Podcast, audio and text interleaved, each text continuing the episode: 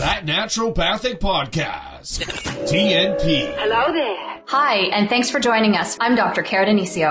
And I'm Dr. David Miller, and we hear your frustrations. This show is for you. This show is for you if you're feeling like your current healthcare strategy is not getting to the root cause or the underlying reasons for your health. This show is for you if you've been told that you're fine, but you definitely don't feel very well. This show is for you if you're walking out of your doctor's office with one, two, three, four, or even five medications without any mention of diet, lifestyle, or a long term game plan. This show is for you if you've got several specialists taking care of you, but no one is really putting it all together.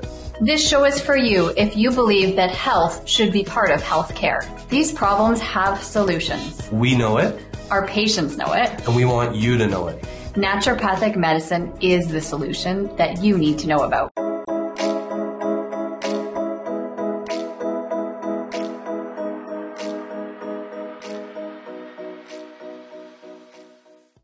Hey everyone, Dr. Dave here. As you probably know, this podcast is all about getting the word out there that naturopathic medicine has got some serious game. Educating and inspiring our listeners to work towards and achieve better health is what it's all about. But just like it takes energy and effort to invest in and strive towards greater health, it takes energy, effort, and financial support to do all the podcast things necessary to keep this message coming at you. So please afford me a moment to share our gratitude and give a real, heartfelt thank you to our show sponsor, Cytomatrix Canada. Their patient focused focused vision of improving health outcomes with the use of high quality, naturopathic doctor designed supplements is 100% in alignment with what we're trying to do here at the podcast. Their enthusiasm for supporting what we're trying to do for you, the listener, encourages us to keep producing content that will inform and inspire. Thanks again to our sponsor, Cytomatrix Canada.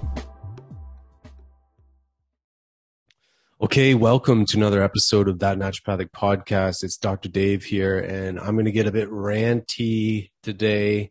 I'm going to talk about uh, fiber that has been a bit of a pet peeve for me. The way that it's been um, thrown out with you know the baby in the bathwater, that kind of idea. Uh, unfortunately, psyllium. Psyllium is uh, Plantago ovata. This is psyllium that is in Metamucil. There's a reason Big Pharma is using this in their little roster. Okay, people. Psyllium is great. Okay, there's there's always going to be people that don't react well to anything. Uh, you can you can find a person that doesn't react well to anything on earth. That's that's the way it is. We're all very different. However, psyllium gets trashed by a lot of naturopaths, by a lot of uh, functional medicine docs, or uh, maybe medical doctors too. Um, generally, it's those who ascribe to this sort of SIBO uh, perspective. And this is not a slam on SIBO perspective. It's a valid perspective.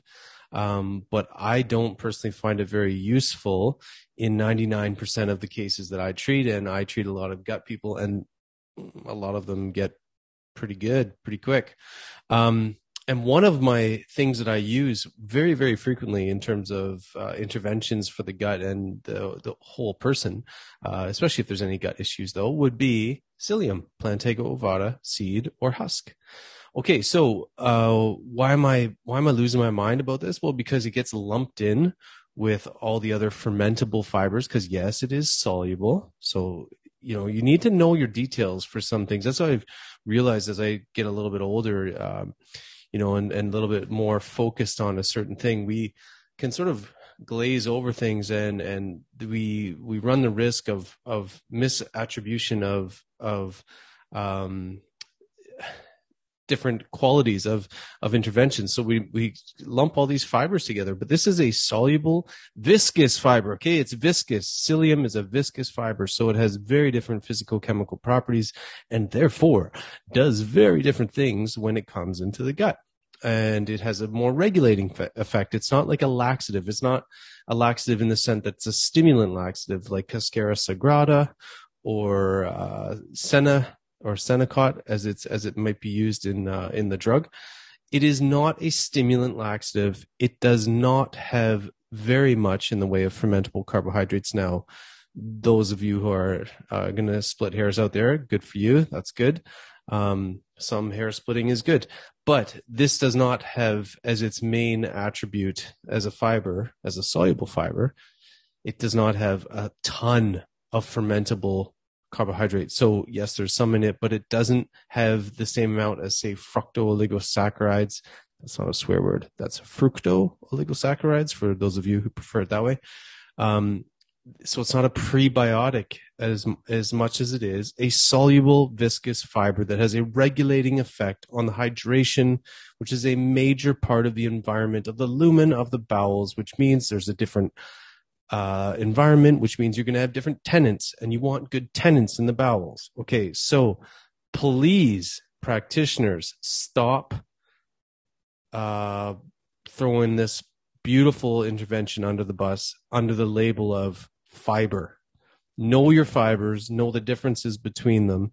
And if you're a patient and you have someone who's dissuading you from psyllium, there may be a great reason for that. So I'm not coming on here to say they're always wrong to dissuade you from psyllium. I'm just saying for some reason this SIBO perspective has really uh, propagated a reactionary knee-jerk reflex to remove psyllium from the arsenal. I didn't use it for 10 years. I'm embarrassed. I didn't use it for 10 years. I didn't think it was good enough. I didn't think it was fancy enough. I didn't think it was sexy enough. I, I didn't like that big pharma had something called Metamucil and would actually work. Well, too bad. Uh, too bad, former self. Uh, Metamucil, psyllium, whatever. I can't say Metamucil that many times, can I? I don't know. I just did. Um, but psyllium is a wonderful intervention that may be part of a comprehensive approach to IBS or SIBO. And I feel like I've set the record straight as much as I can on psyllium, and its use is not to be vilified as much as it has. Please, let's bring psyllium, let's make psyllium great again. Okay, that's it for this week. Uh, thanks for listening to another episode of That Naturopathic Podcast. Dr. Dave signing out.